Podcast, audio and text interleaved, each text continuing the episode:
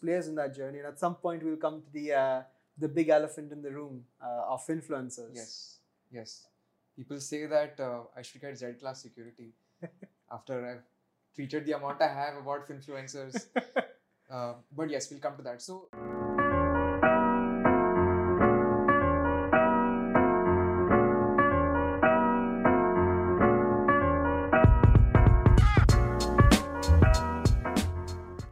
Welcome to the 19th episode of the Indian Market Story. We're delighted to be joined by Mr. Neil Borate, the Deputy Editor of The Mint and the Head of Personal Finance of The Mint as well. Uh, Neil, thank you so much for joining us. We're really, really happy to be having you on this podcast. And we Pleasure have plenty of uh, really interesting things to discuss today. Thank you. Thank you for inviting me. Not at all. So, um, you know, as part of this podcast, we love to tell the story of, you know, where India's going and, you know, where we've been.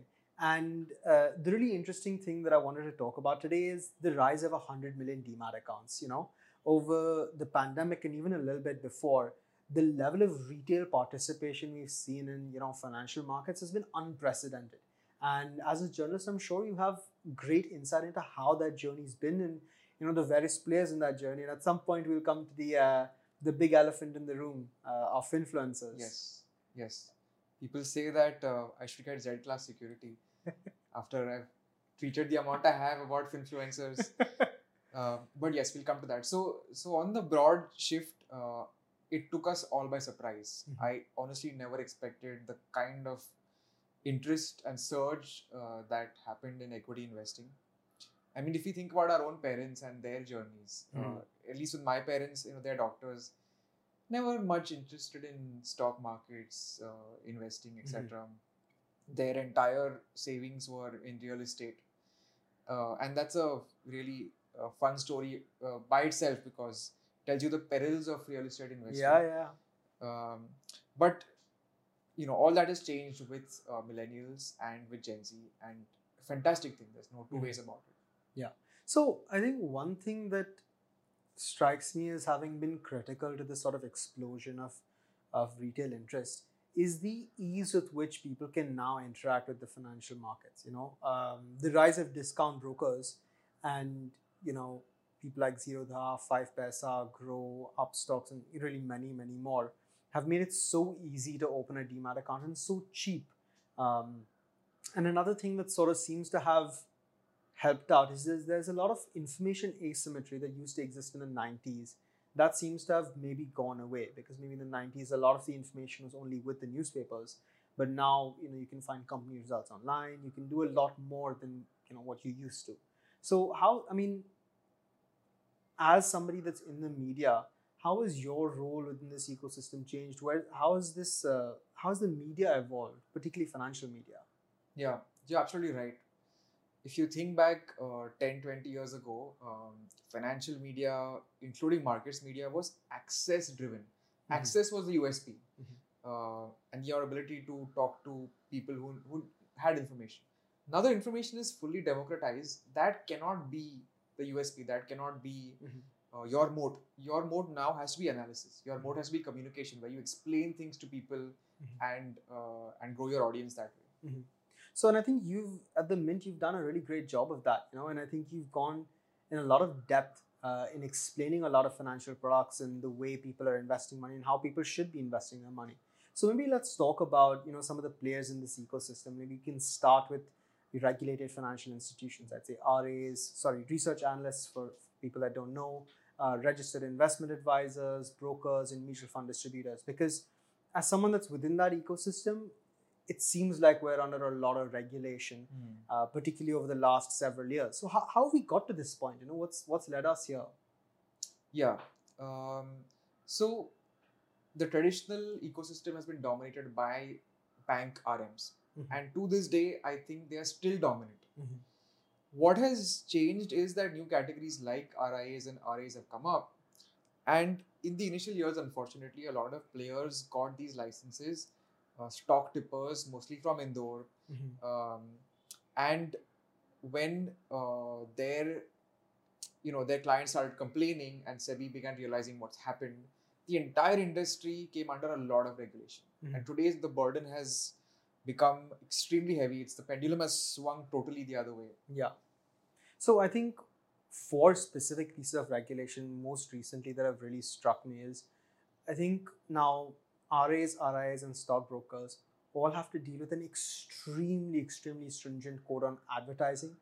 Um, they're mulling a central authority for returns verification, and um, they're also thinking about having a payment interface so that all payments that are delivered to RAs, RIs only go through a SEBI registered link.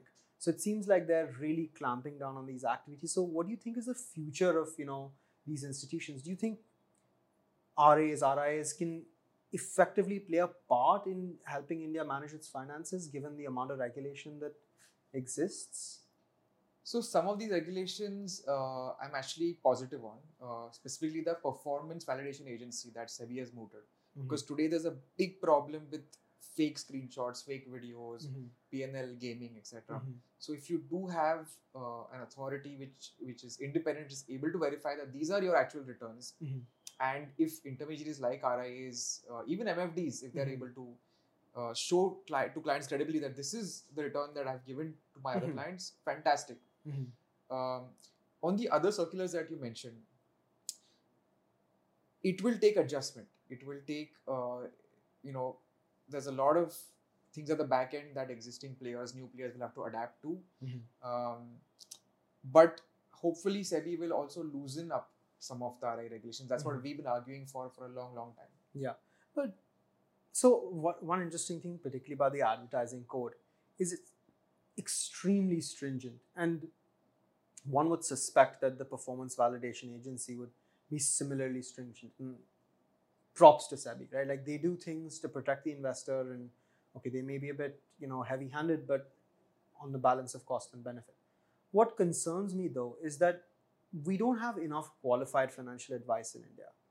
Um, and a lot of what this regulation does is it makes the barriers to entry a little bit higher. Um, and that's just something I'm concerned about. And I wanted to hear your thoughts about, you know, how you think, whether you think this industry will genuinely grow, and because it seems like there's a need for it. Yes, um, you're right. Already the entry barriers are extremely high. Now, I'll give you an example. Just to be a person associated with financial advice, so the, like the second run, an assistant to an RIA, you have to have two years of experience and you have to have a postgraduate degree in certain subjects, finance, uh, Mhm. I think accounting, etc., etc. Mhm. Now it's a chicken and egg situation because to get the experience, you should be with an RIA, Mm-hmm. but you can't be with an RIA unless you have the experience. Yeah. So essentially, what it seems to say is get your experience elsewhere, work with a distributor, and then have a change of heart at some point and move here, which is impractical. Mhm. So there are things like this. Then the fact that RIs have to give the same exam every three years. No other Mhm. profession wants has that. Yeah. My parents are doctors. Yeah. yeah Their yeah. CPE they have to attend some lectures. That's it. Here they have to give the same exam every three years. So imagine somebody who's built a practice over 15, 20 years. You know, one bad exam day and suddenly they can't do their business anymore. So, so there's a lot of things like this. Uh, I, my hope is that SEBI will loosen uh, a lot of these regulations. I mean, all, all respect to you know financial professionals, but we're not more important than doctors. There's this for sure. You can't have Correct. more regulation on financial services professionals than you do on doctors. That that doesn't really make sense to me. Yeah. Correct. Uh, but so from from an RI RA RIA perspective, my understanding is that the the majority of the business model is all fee based, and um, there seems to be a lot of reluctance. Anecdotally, I feel like there's a lot of reluctance in Indians to pay fees for investment advice. Um, I mean, at the mint you guys do a subscription, have you seen that attitude changing? Do you feel like that attitude will change? What's the future of this? You know. I think the attitude is changing. Uh, you know, if you think of OTT platforms today, Netflix, Amazon Prime, people are starting to pay for it, and that's getting into their psychology. Mhm. So that translates into more uh, or a higher tendency to pay for newspapers. Mhm. Eventually, it will also feed through to RIA services, to RA services. Mhm. Now, if you think of some of these platforms like Smallcase, right? They started subscriptions Mhm. uh, for for many of these services. So, so it is slowly happening, um, but it will obviously take quite some time. Yeah, I, I can uh, I can see that. I can definitely see that. So on one side of um, on one side of the equation, you have these fee-based platforms, RAs, RIAs, or whatever it might be, and on the other side, you have you know transaction-based business models like brokers and MFDs. Um, now, brokers, is- I mean, it's a conversation I think we'll have in a minute, but what's the MFD business model? And I, to be honest, I know nothing about, you know, the kind of regulatory environment they operate in and, you know, the future for them is like. So maybe I'd love if you could shed some light on that. it is extremely loose. Uh, there are very few regulations on MFDs. Um, but I would classify MFDs into 2 Mhm. subcategories. One is bank relationship managers, managers RMs, and this is where the most of the problem is today because they have targets. Uh, they end up generally selling commissions, selling products which have the most commission, uh, and they have quick turnover. You know, one RM is in one bank for you know a couple of years, moves to the next bank. A It's not couple of years is an overstatement it's probably- nowadays. Yeah, yeah, They, they move so quickly. Our HDFC RM is gone every three months. Correct, correct, correct. So there is no incentive to build a long-term relationship with your customer, and Mhm. that's harmful for the customer and for you as the as a distributor. Uh, on the other hand, there are independent MFDs who have invested their time and effort to build these relationships, who Mhm. have served their customers well. Mhm. You don't always need regulations uh, to build a good business. Sometimes people are just on their own, very very principled. Mhm. Um, but despite uh, this body of, of good MFDs, uh, you know, very much being in place, in the long term, you know, within the commission model, there's an inherent incentive to uh, recommend higher commission products to Mhm. some degree, you Mhm. know, and therefore the future has to be investment advisory Mhm. rather than commissions. Definitely, definitely. I think uh, I think you did a story at some point around who was paying commissions and where the commissions were being paid, and it seems like there was a lot of conflict of interest, right, uh, between between banks and their own AMCs or something of the sort, if I'm not mistaken. Yes, yes, absolutely right. Um, so, you know, when I make a statement that banks tend to recommend the highest commission products, we all know it anecdotally, but how do you prove it with data? So, thankfully, banks are required to disclose from which AMC they're getting their commissions, Mhm. and mutual funds are required to disclose which distributors they're paying those commissions to. Mhm. So, all you have to do is compare the two lists Right. and that is what we did. Uh, and in many cases, more than 90% of a bank's commission is coming from the uh, sister AMC, and sister AMC is paying 90% co- commission to that same group's bank. Right. Clearly, it's not unbiased. Yeah. There's a there's a little golden handshake at the back that, that's Correct, going on. It correct. seems. Correct. Yeah, but I mean, um, I guess looking into the future, do you think you know the uh, AMFI or SEBI or anybody's going to get involved? Because one thing I've heard of is standardized commissions and standardized commission payouts.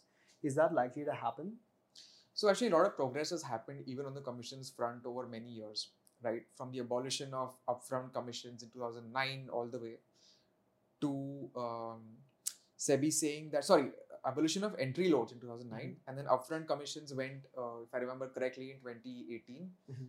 Um, to the current TR proposals, which further envisage cuts to um, to TERs and therefore commissions. Sorry, I, I'm going to ask a couple of questions here because I'm not sure. Uh, I know all the terms in, in maybe several five years. So what's entry load in TERs? Total expense ratio, right? Yes. Yeah, so yes. So I'll begin with yeah. entry loads. Entry load was a charge that used to be levied just because you invested money in a fund. Uh, thankfully, SEBI got rid of that very early Mhm. in the game. Um, now, TER, uh, so the way commissions are paid out is that a fraction of a mutual fund's expense ratio uh, Mhm. is is paid to distributors. When you reduce the expense ratio, automatically that commission also gets reduced. Mhm. So SEBI in uh, 2018 came up with these um, slabs that if you have a scheme which is uh, over a certain amount of AUM in size, then the commission cap falls. Mhm. The, the bigger the scheme becomes, the more the cap falls. Mhm. Now, unfortunately, what that led to is a lot of AMCs launching NFOs, like create another small scheme, charge a higher commission there, move money from here to there Mm. or just sell the new stuff don't sell the old stuff where you can charge a lower commission Mhm. things like that um, what sebi has proposed in its current circular is that instead of a scheme based commission cap there will be a um asset class based commission cap so all equity schemes um, Right. of a fund house will be aggregated Mhm. and if that AUM as as it grows bigger and bigger and bigger, the commission cap gets lower and lower. So that takes away the incentive to launch uh, newer and newer schemes, more and more schemes. Right. Today, there are something like 2,500 schemes across 44 fund houses. How on earth is anybody supposed to make head or tail Wow, of? that's crazy. It's a morass, and and they are still launching more and more NFOs. But it's I mean it seems like at, least at an aggregate level, it seems like you know investors are really lapping up these these new offerings and creating new SIPs en masse. Uh, is it is it a case of just a lot of churn or is this genuine growth across these these NFOs? A lot of NFOs are push products and not pull products. Mhm. And if the incentives are such that you make it lucrative for those schemes to be pushed, they will be pushed and bought. Mm-hmm. even today, um, I think more than 80% of um, equity AUM in the mutual fund industry is regular plans. So the vast majority is still commanded by distributors. Oh Now- wow! Yeah. That's interesting. I did not know that at all.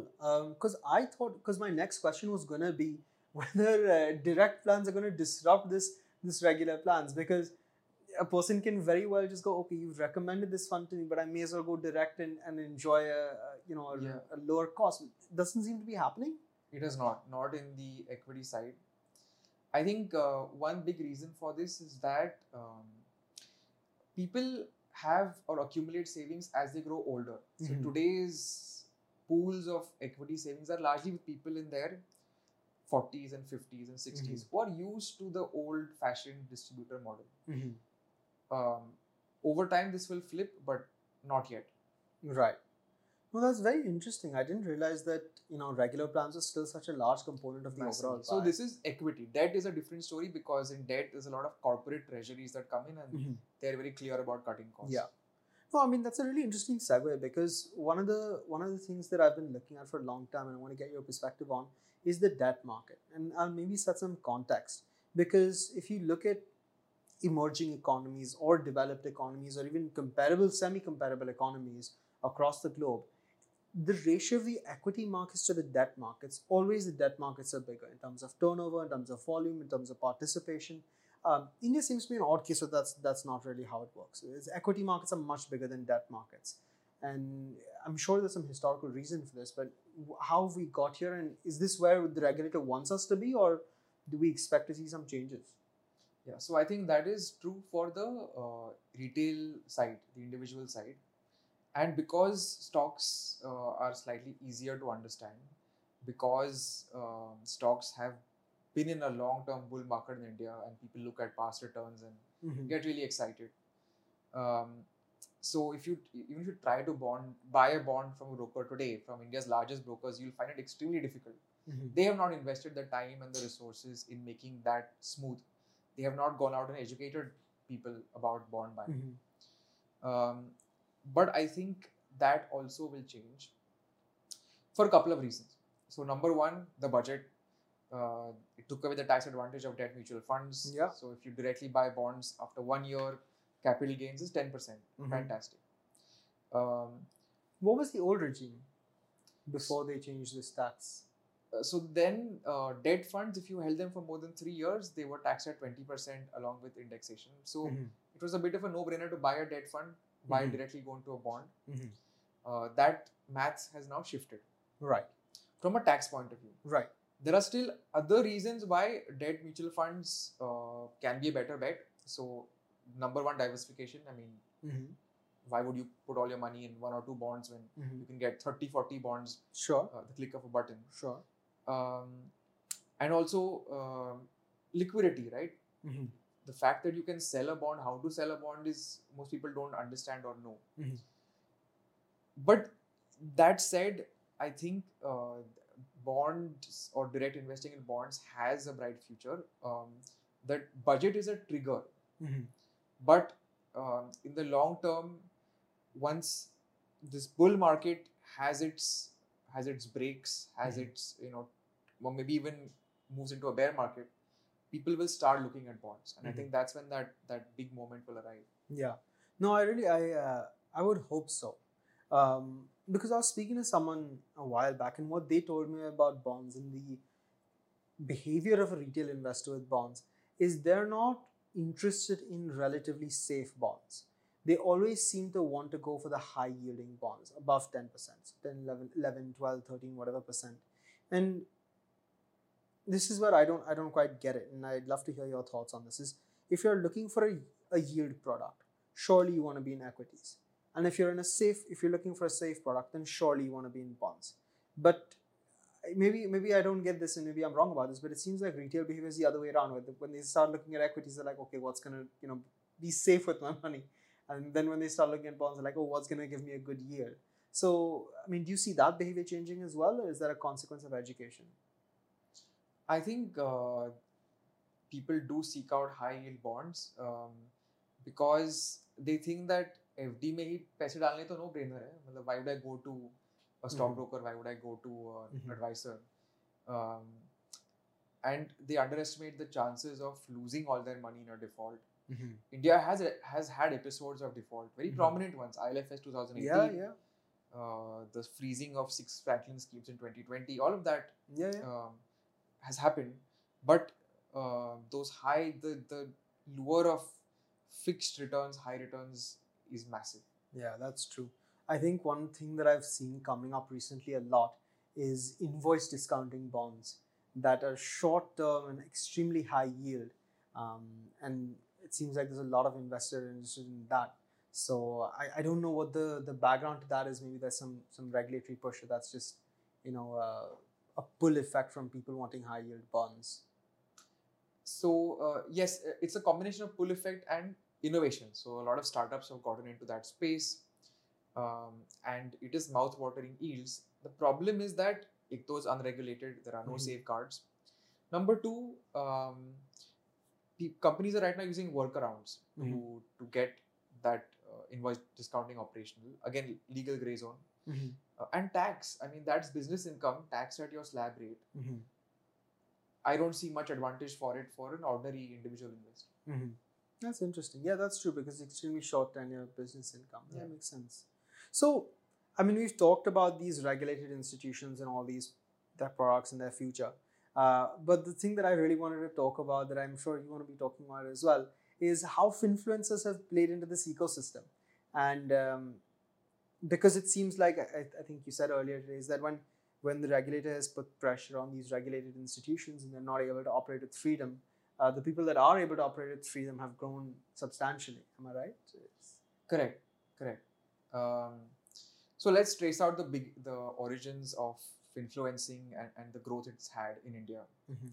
Um, a, lo- a lot of this is a pandemic phenomena. Before pandemic, yes, there were some YouTubers who were doing well, but the pandemic suddenly gave them that uh, that massive boost.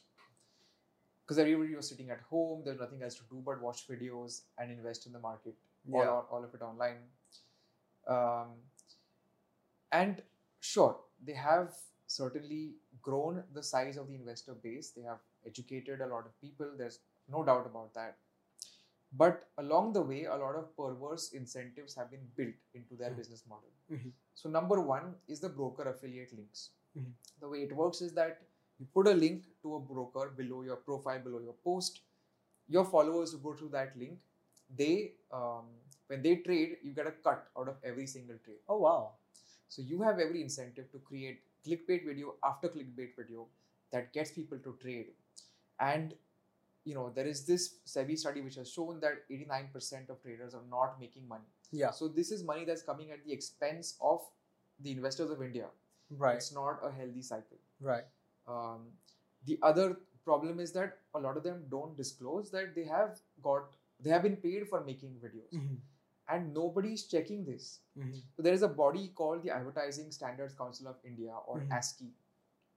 They are supposed to check this, but they are not a government body. They're a sort of industry body. So they have no power to issue any penalties against anyone. We looked at the orders that ASCI has passed. So ASCI actually goes and investigates some of the influencers and passes orders all on their website. Mm-hmm. But that's it, they pass an order and there's no penalty. So nobody's checking whether these guys are disclosing uh, whether a particular video is sponsored or not. Now, of course, some of them are principled and they do disclose. But right. Unless there is some regulation in place, there's nothing stopping the system from being misused.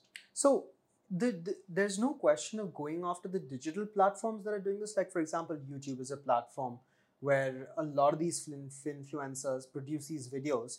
There's no question of, you know, holding the digital platforms to account to say, okay, somebody's advertising through your platform according to the various laws and regulations you operate under. They must disclose that this is an advertisement, but they're not. They're, I mean, are are the platforms doing anything about it? Should the government make the platforms do anything about it? Is there do they have a role to play here?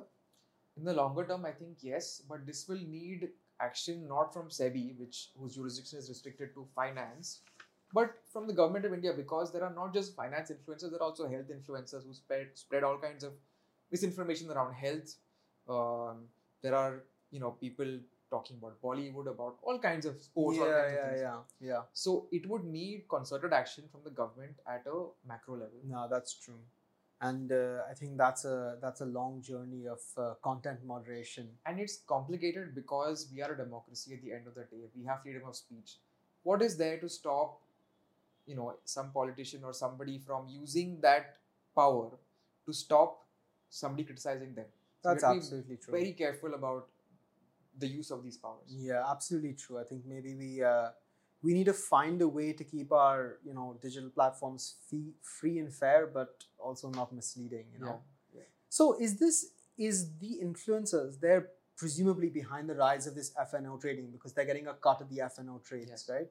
Do you see any action is the SEBI doing anything about this thing? Because I think as we spoke before, ninety to ninety-five percent of all traders lose money in FNO trading. yeah so in fact SEBI is on the right path. They have proposed in their consultation paper that came out very recently that they would cut off the regulated entities from the influencers. They uh, therefore if the circular becomes law you can't have brokers giving affiliate links. You can't have brokers having arrangements and tie-ups uh, in all kinds of indirect ways with influencers. You know, one interesting thing that you know struck me from the advertising codes is that if there's a link to any product or service on any video that's considered an advertisement, and then what that content can contain, including famous names, faces, companies, returns, performance strategies, anything of that sort is banned. And the penalties for violating that advertising code are immense. It's like you know you're cut off, your entire organization is cut off from the exchanges and trading for a day or, or until that video is taken down. So uh, you know, fingers crossed it's effective. Um, and you know, fingers crossed these influencers come back on track to educating the public. yeah i think they will be i'm very very glad that sebi's taken this step Good. No, I mean, uh, I think let's let's leave of influencers aside. Uh, we've got a long history of speaking about them, Yeah. but uh, you know, you've you've been in this ecosystem for a while, and you've seen this journey. So, what's that journey been like? You know, how did you end up getting into being a journalist? I I, uh, I saw somewhere that you originally studied law, if I'm not mistaken. I did, I did. I studied law, uh, and I sometimes say to myself that had I practiced law, I would have earned a lot more money than I currently make. Um, no, so I switched my fields because um, at that time my parents um, often would ask me that you know how you tell us how we should invest money. I don't know why they were asking basically a kid, but uh, but they were, and it set off this chain of thought in my mind. It sent me down the rabbit hole. I wanted to read as much as I could. I wanted to study this. Mhm. So I did a second degree in economics, and um, then after I finished my education, I came back and I worked for an RIA for a while.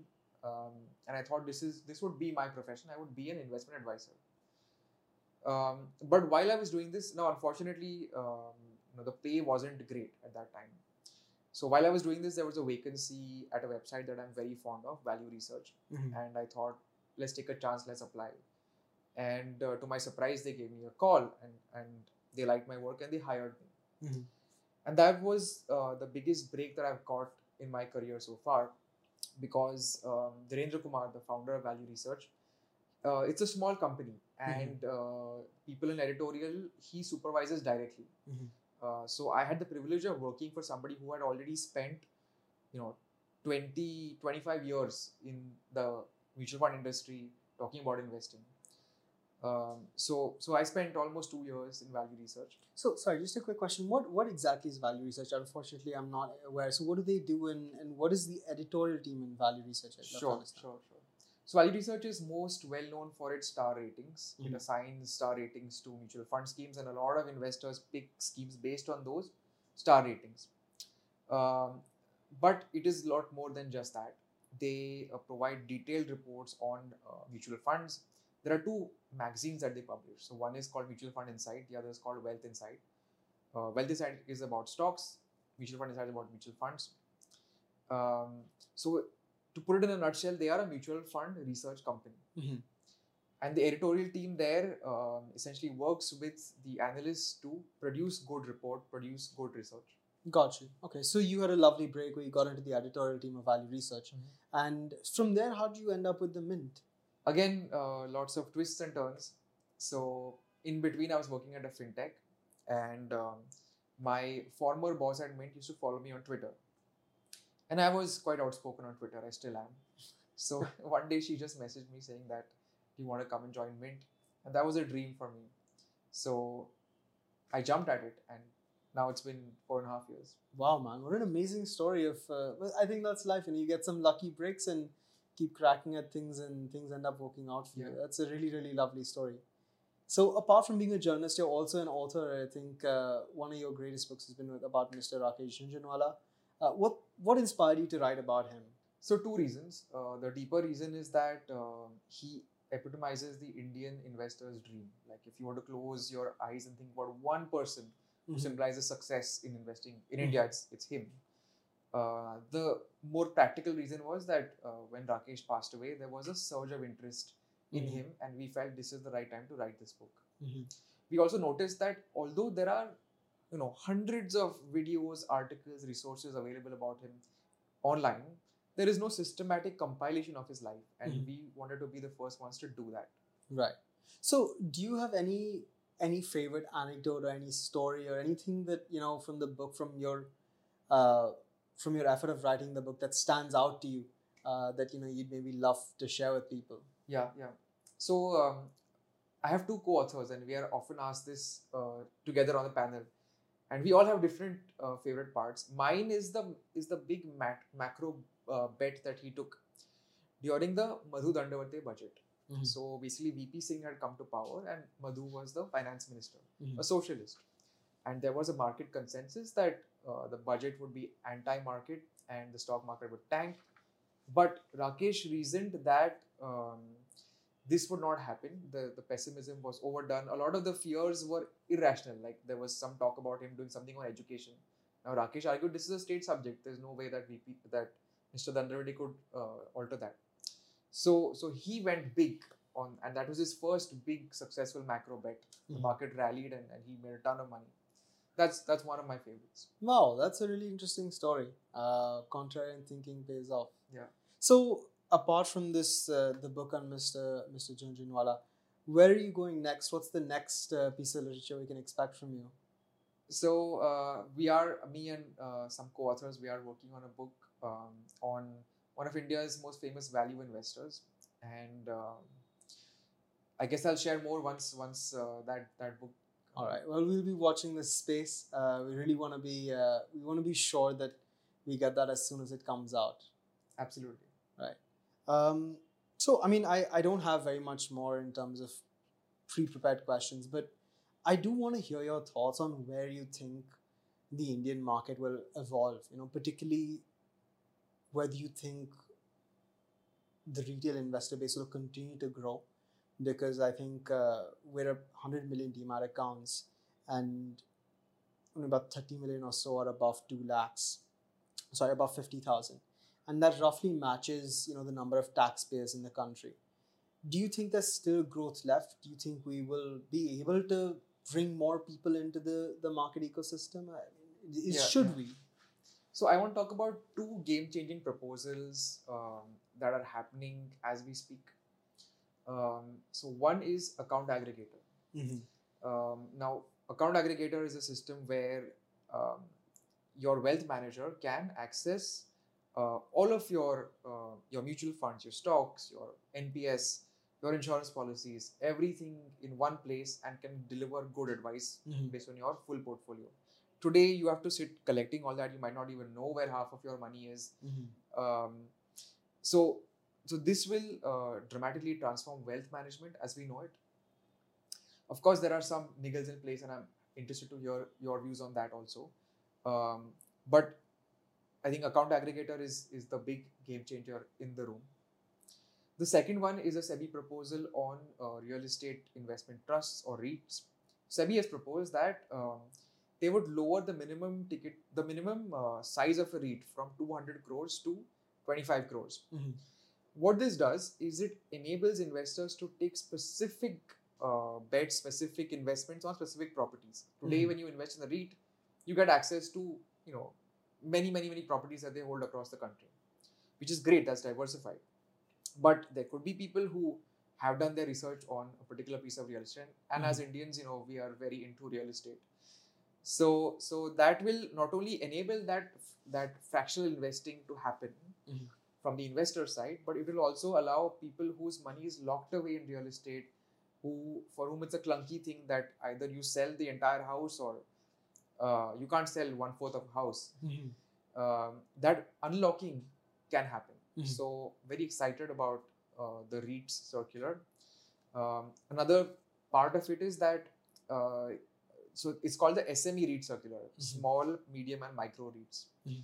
Yeah, another facet of it is that currently REITs can only invest, invest in commercial property. With this circular, they can also invest in residential. There is no commercial qualification. Again, a lot of value unlocking for Mhm. uh, all of us in India. Yeah.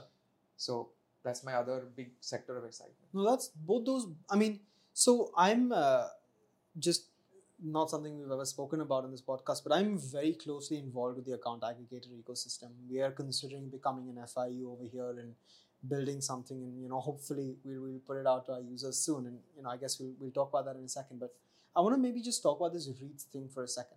So my one concern that's often pulled out with re- REITs, because I think there's only four listed in India, is that their returns are really terrible. They're below even GSECs in some cases. And that's because like rental yields in India are terrible. Like the average rental yield for a property in India is two, two and a half percent, eh, residential at least. That I know from anecdotal experience, which makes the overall yield on any property look pretty poor. Um, I, I, I don't know whether that you know when I when I consider that as an investment product, um, it's maybe not the best. So do you think this this would change that, or what's your view with that? So I agree with you on the residential part. Residential yields are very low, two percent ish. Commercial real estate is a different story. Mhm. There it would be, I think, around eight to ten percent. Mhm. Now, REITs uh, returns look bad uh, often because most of their returns come in the form of dividends, come in the form of payouts. They are mandated to, to give away 90% of the rental income that they collect. Mhm. So when you see the price chart, you know, you'll actually see a flat or negative chart because most of that money has come through distributions. Um, now on uh, the yields, I would add one more thing. So yes, on an average, residential yields are very low, but there are always parts of cities that are just growing, that have just been settled, where the yields are much higher. I mean, you, you know, people do this all the time in their lives. They go and buy houses in slightly outskirts, wait for the appreciation to happen, Mhm. and then sell the house. This will allow this to happen in a far smoother manner. Right? You just have to go and buy a unit Mhm. on a stock exchange. That's it. And a much lower ticket size, which is I think was really important for Indian investors because the ticket size for a property investment, even if it's a non-residential property, is in the order of tens of lakhs. You know, I don't think you get any material investment underneath that, irrespective of where you are in the country. Maybe you can do that at a lot smaller size, if I understand you correctly. Yes. So currently, the ticket size for listed REITs, uh, if I remember correctly, is uh, a few thousand rupees, Mhm. not in the lakhs. Uh, for SME REITs, uh, SEBI has proposed a higher ticket size, but again, nothing compared to the, let's say, it costs a crore to buy a flat in India's metros at Mhm. 2 BH, average 2 BHK. Nothing like that. It will be a fraction Mhm. of that. Well, also, I, I find really interesting about this proposal is yeah, I think on one hand, you get the ability to, you know, invest in property. But what's interesting to me is that you can get a lot of small, medium developers uh, and, and construction companies that are able to unlock value from their balance sheet. Because rather than having to sell, you know, a thousand actual physical units. They can list everything as a REIT and then unlock value like Correct, correct. That is what is so exciting about this sector. Yeah, no, that I think if they're able to bring this out and, and you know the right rule set is in place, fingers crossed, this is going to be a game changer for the real estate market in India. Yes. So let's come to the other innovation you spoke about, uh, account aggregator ecosystem or Sahamati. Uh, I, I have to say, I, I wholeheartedly agree with you. I think if and when, rather, when they make this work at scale, it'll be transformational. So a little, little anecdote from my side, actually. Um, so I, I was in the UK for, for a long time. I was studying there, working there. They were the first ones to launch open banking and their open banking was very limited in scope. It was just like data sharing of current accounts. And even then, it was a revelation because it allowed for a lot of account switching, it allowed for a lot of expense optimization. And I think if the account aggregator ecosystem over here is able to deliver, deliver on its huge promises, then it really will transform the overall you know ecosystem. Um, but where, where do you think we are in that journey? I mean, what are you hearing as as a journalist? I'm sure a lot of people must be speaking to you. Yes. Um, there are lots of niggles, unfortunately. Uh, so if you just think of banking to start with, something as basic as credit card data is not part of account aggregator right now. So if you're, for example, building a spending tracker, an app that tells you this is where you spend your money, this is where you could save, this is where you could smartly manage your money. Without your credit card spending, how is that app going to be effective? Similarly, loans are not part of account aggregator. Again, huge part of our lives our personal finance. Uh, this is just on the banking side. Um, on the mutual fund, uh, on the stockbroking side, there are a whole bunch of other things. Um, happy to get your inputs on that also. Yeah, so I think uh, I think depositories have only just come onto the account aggregator ecosystem. And when I say only just, we're sitting here in September, and I think only in August they were actually fully onboarded and went live. So all the the promised data is not really coming through, and the hope slash slash explanation is that because it's new, they haven't figured everything out yet, and they will. And the other component of it is they've not scaled up the amount of data that they're able to facilitate the transfer of. Which is to say, I think right now there's 17 million handles on the account aggregator ecosystem and 17 million data pulls. But the data pulls that are coming out of the depositories are well underneath 100,000 if I'm if my information is correct and I could be wrong, um, which suggests to me that in order for it to work, in order for this to really deliver on its value, they need to scale up their you know infrastructure and find a way to deliver the complete data packet, which which they're not able to do right now. Yeah. That's one major concern. And my second major concern with this is that most of the economic value in this country sits in joint accounts. Um, and that's- joint folios. and joint folios. And that's a that's a uh, that's a cultural thing. Because we want in the event of you know someone's demise we want our loved ones to have access to that. And it also helps to clarify inheritance issues which happens a lot in india. But that data is not available on the account aggregator ecosystem so if you're advising someone and you're not really able to get a complete picture of their data you may as well have nothing Yeah, yeah. Just do this thought exercise that if you're able to um, collect somebody's entire financial information in one app and just put a simple instruction that uh, if there is no activity in this person's account, then all of this information has to go to a designated person who this person has said is my nominee, is my heir. It will solve the biggest pain point in personal finance today, which is that people pass away without telling their families where their assets are.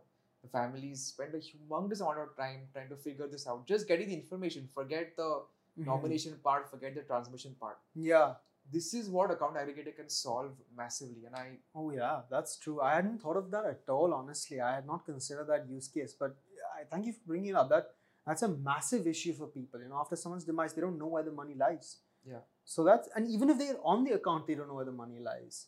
correct. So that's that's interesting. Uh, but you know, one question I wanted to ask you: the account aggregator ecosystem, uh, and again, I'm hearing something is that a lot of the players within the ecosystem are not happy with how it's played out for them, particularly the banks, and they're purposefully. Uh, I'd rather I wouldn't put it they're purposefully doing anything. They're they're they're not delivering it to the best of their capability because they don't feel like they're benefiting from the ecosystem. So, how true is that? Where do you think that's going to go? Do you think that's a solvable problem even?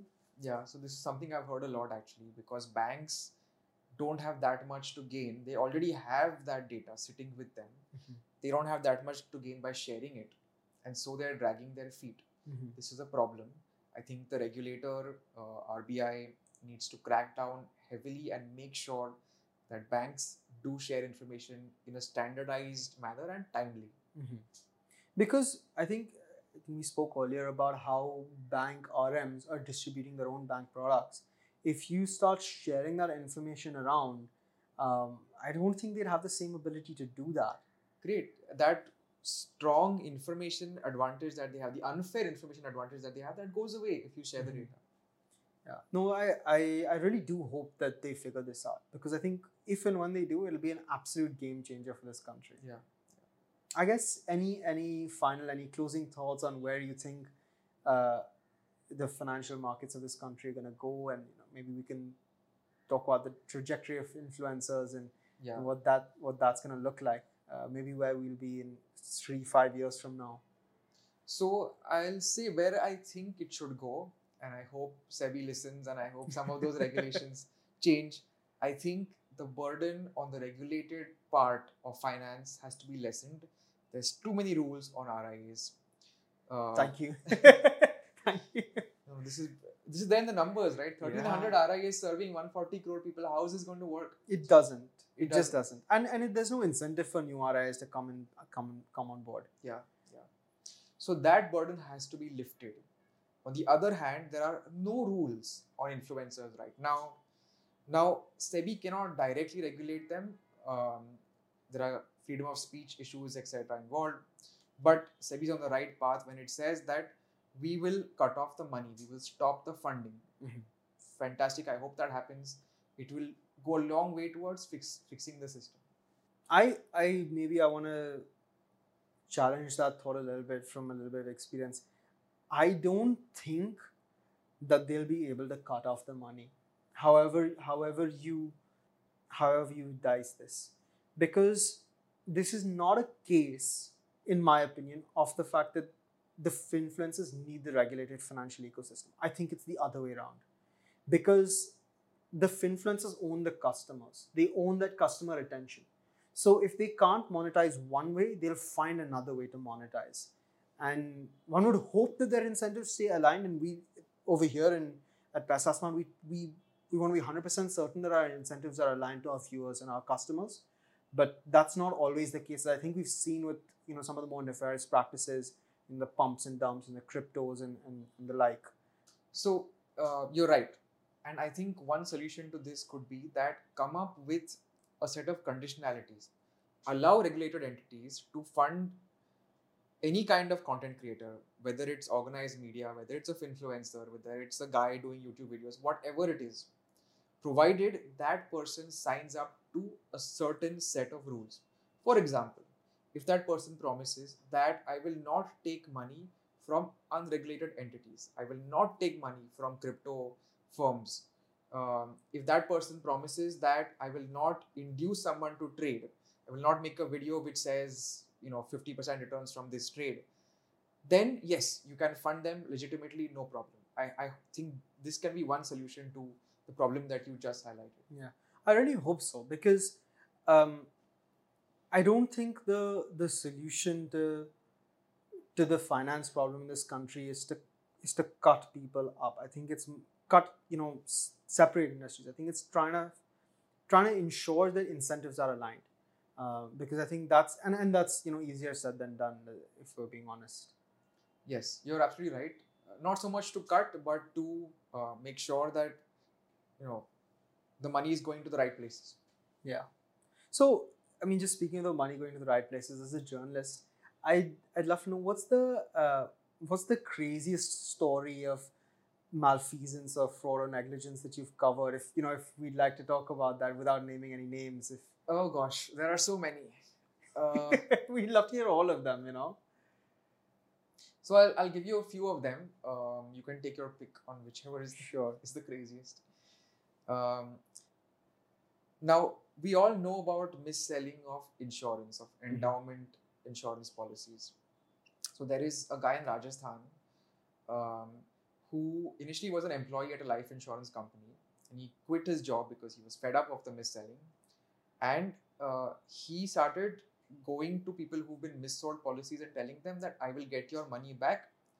Uh, just give me a small fee for it um, after he did this for a while, the insurance company noticed and it was like, what on earth is happening? Um, there was a case filed against him for um, for data theft, and he went to jail for a month. Oh God. Yeah, he went to jail for a month. Uh, he fought that case. He, he was acquitted, um, and then he filed a counter case against the insurance company, which um, I think is still progressing. But there was a point at which a warrant was issued against the CEO of that insurance company. Wow.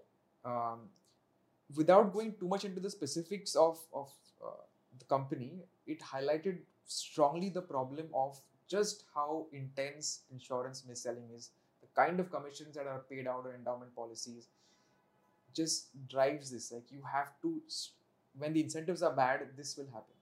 Yeah. Anything in uh, in equities or in the equities market? Um, so, not exactly equities, but um, two two other cases that come to my mind. One is um, the mis-selling that happened uh, in case of Karvy private wealth clients. So Yeah, the Karvy story is one hell of a story, man. yeah, yeah. So uh, this is something that we wrote about in 2019, where a lot of Karvy clients had been sold NCDs uh, of builders.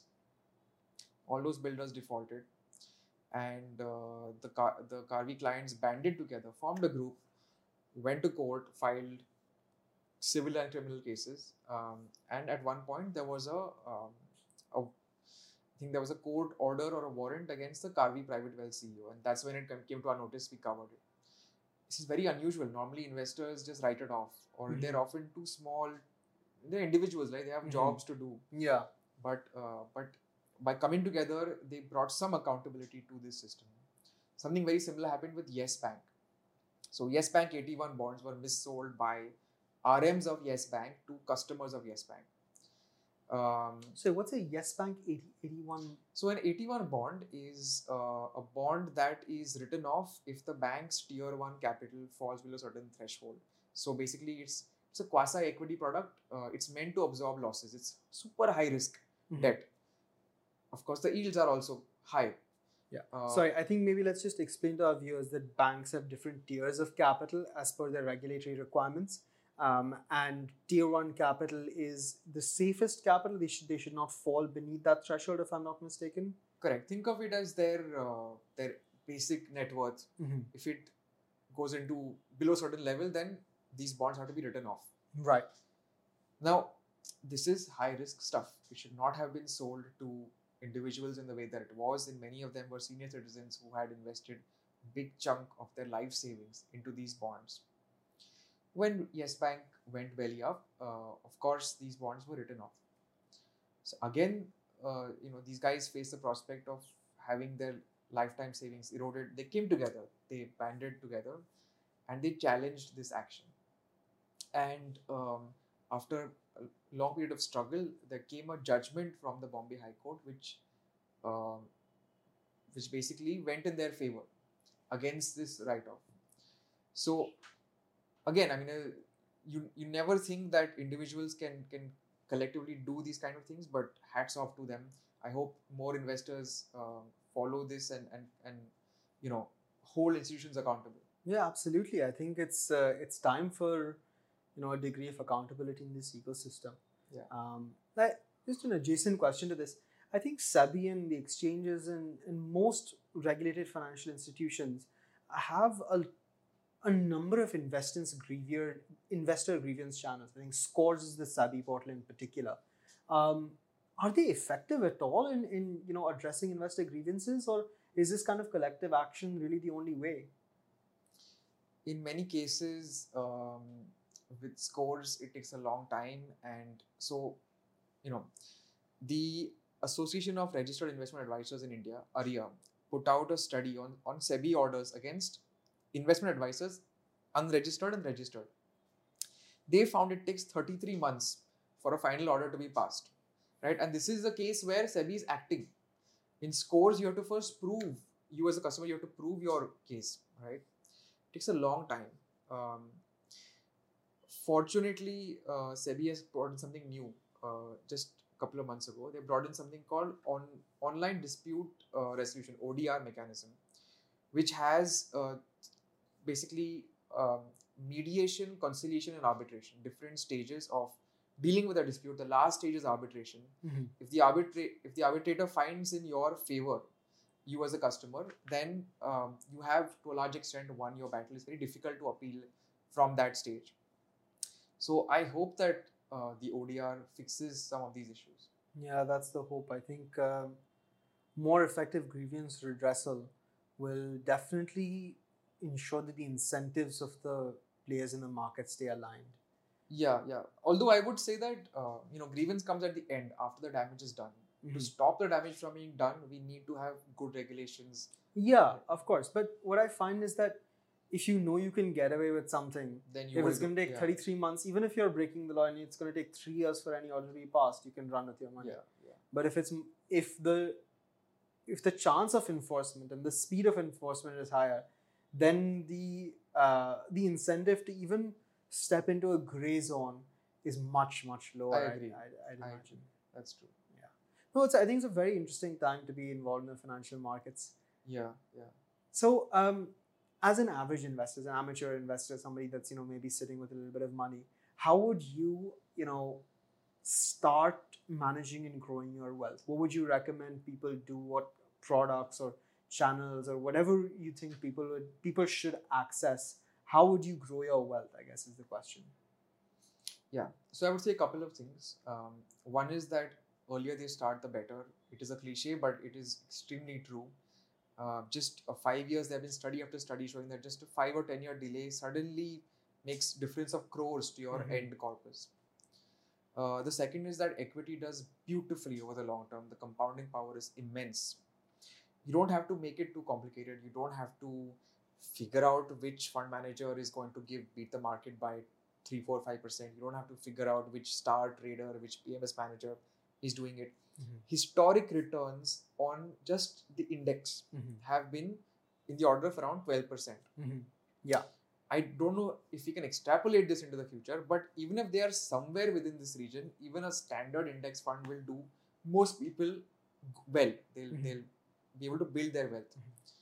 Um, So just just an addendum. So because we did a little bit of research into this, is if you expect the Indian economy at a real GDP level to grow at six and a half, seven percent over the next decade, which I think is a reasonable expectation given our past performance, and inflation stays at the RBI's four percent target range, you're already at eleven percent and you assume that there is some value creation, capital accumulation, you know, even if the index is removing the underperformers, adding outperformers, you safely expect the index to generate 12 to 15% within that range, you know, God willing, and, you know, things break the right way for us. I fully agree. And uh, the third thing I would say is that there is a tremendous hidden power to the NPS, to the National Pension System. Mhm. A lot of people think that, oh, it's my money is locked away till the age of 60. Why should I bother with it? But trust me, retirement uh, is a difficult time. Financially, your, your income has come to an end. You need a good corpus. And NPS has, so I'll give you a couple of uh, Mhm. reasons why I'm so bullish on NPS. One is that when you switch within the NPS between equity and debt, there is no taxation. Mhm. Um, if you do the same thing in a mutual fund portfolio, if you switch from one MF to another or one stock to another, every time there's a tax leakage. Mhm. The other is that the lock in until 60 is actually a hidden strength because you protect yourself from you, from the temptation of greed and fear Yeah. there is this story in Greek mythology where uh, Odysseus and his companions are sailing near uh, some creatures called the sirens, Mhm. and the when the sirens sing, it tempts the sailors to go into the sea and, and Mhm. drown and die. Mhm. So they chain themselves to the mast, and that's Mhm. how they get past that area. NPS is exactly that. You're chaining yourself to the mast until you're 60. Mhm. Um, now, the third point, a lot of people object to NPS is that uh, because there is a 40% annuity. So, I want people to understand this very carefully. Um, yes, if you buy the standard kind of annuity, which is annuity with return of purchase price, then the rates are around FD rates, 5 6%. They're not great. And, and people Okay, sorry, I'm, I'm, I'm sorry, I'm going to interrupt you there because I'm not, I'm not sure I understand exactly how NPS works. So I've maybe lost you in this, in this last Sure, point. sure. Do you, could we maybe just dig into exactly how NPS works? Sure. Because I, I'll be honest with you, even as someone that's in the markets, it's not a particularly popularized product. So how, how does it, how does the NPS work, and why are these advantages that we spoke about? You know, the tax leakages and the, the lock-in. Why is it relevant given how NPS works? Absolutely. So uh, NPS works a lot like the 401k in the US, Mhm. where um, you put money and you allocate it. You Mhm. can invest up to 75% of your money in equities. So you Mhm. can harness the compounding power of equities. This money is managed by pension funds, Mhm. uh, and the pension fund managers are pretty much the same companies which manage mutual funds. Um, apart from equities, you can put your money in corporate bonds or government bonds. Mhm. Now, while the money sits in NPS and compounds, there is no taxation. No long term, There no short term, there is no nothing. not, nothing. As long as the money is inside the NPS wrapper, you pay zero tax. Is there a cap on how much you can put into NPS? That's the magic. There is no cap. So yes. So I'll explain my point a little bit. There is a cap on the tax benefit you get for NPS. Right. So you get two tax benefits when you invest in NPS. Number one, under section 80C up to 1.5 lakhs, you get uh, relief on your contributions. Um, this is on the employer, uh, so employee side. Your employer can also contribute. That also is given tax relief. Uh, so there, the limit is 10% of salary up to a amount of 7.5 lakhs. Extremely high Mhm. and that benefit is even there in the new regime so even if you give up all of your deductions that is one that still remains Oh wow, okay. huh. um, apart from 80C there is the benefit of 80CCD 1B which is a 50000 rupees benefit exclusively for nps it, that money can't that deduction is not available for any other product uh, in 80C there are other competing products also so uh, this is the first e of the structure of nps so exempt exempt and partly taxed is how nps works. So we've discussed the first exemption we've discussed the second exemption. Now people have a problem with that third that partly taxed wala problem. To begin with let's let's understand that 60% the majority of your corpus is tax free you can withdraw tax free at maturity. Um, now that let's come to that 40% the pain point. You don't pay tax on 40% in one go. So it's not if you have a 1 crore corpus you don't suddenly have a 40 lakh taxable income. You have to use that 40 lakhs to buy an annuity an annual payment of income and it is that income which is taxed. So let's say that that 40 lakhs buys you some 3 lakhs of annual income. Mhm. anyway that's going to put you in a very low tax slab how Mhm. much tax are you going to be paying on that? Mhm. in retirement usually your other kinds of incomes come to a halt. So it is not this big bogeyman that is put up um, the other pe- thing that people don't like is in the annuity rates are low they are like fd rates 5 6% and yes that is true uh, for annuity with return of purchase price so what does that mean you buy the annuity when you retire and when you pass away your family gets that 40 lakhs back Right. so therefore, the insurance companies keep the rates low. Now there is a strategy. A lot of people, you know, would be single. Their kids might be financially independent. Whatever reason, they might be able to not uh, have to pass on that 40 lakhs to their kids. Mhm. They have the freedom to choose annuity for life. This means that the annuity stops when you die, and your family gets nothing back. Now, again, that sounds scary, but there is a s- strong benefit to this that the rates then shoot up because the insurance company starts betting on you dying. And every year that you survive, you won. Yeah. Um, there was this famous uh, bet that uh, a French lady took against a real estate speculator, where he told her that uh, I want to buy your house, um, but I'll pay you a fixed sum of money till you die, and then I get your house. Turned out that she outlived him. it's his kids who were still paying her annual payments. Uh, many times the value of that house had been paid to her by the time she passed away. Wow. So, so there is a lot of hidden power within NPS people don't realize. So, the third thing that I would ask new investors to do is please open an NPS account. Focus on your retirement. It's it may be a long time away, but but you need to start as early as you can. Wow. I think that's a really powerful message for our viewers. And I think on that uh, really important note to go and open an NPS account, I think we're going to end our podcast. And I want to thank you so much for coming on and sharing your thoughts and insights. It's been a really fun afternoon, and I really enjoyed hearing what you have to say. Likewise, Varun. Thank you so much for having me. This podcast is produced by Elixir Equities Private Limited, a SEBI registered research analyst. Registration number INA 0000047887. The information provided in this podcast is for educational and informational purposes only and should not be considered as investment advice. Investment in securities market are subject to market risk. We strongly advise all investors to read all related documents carefully before investing.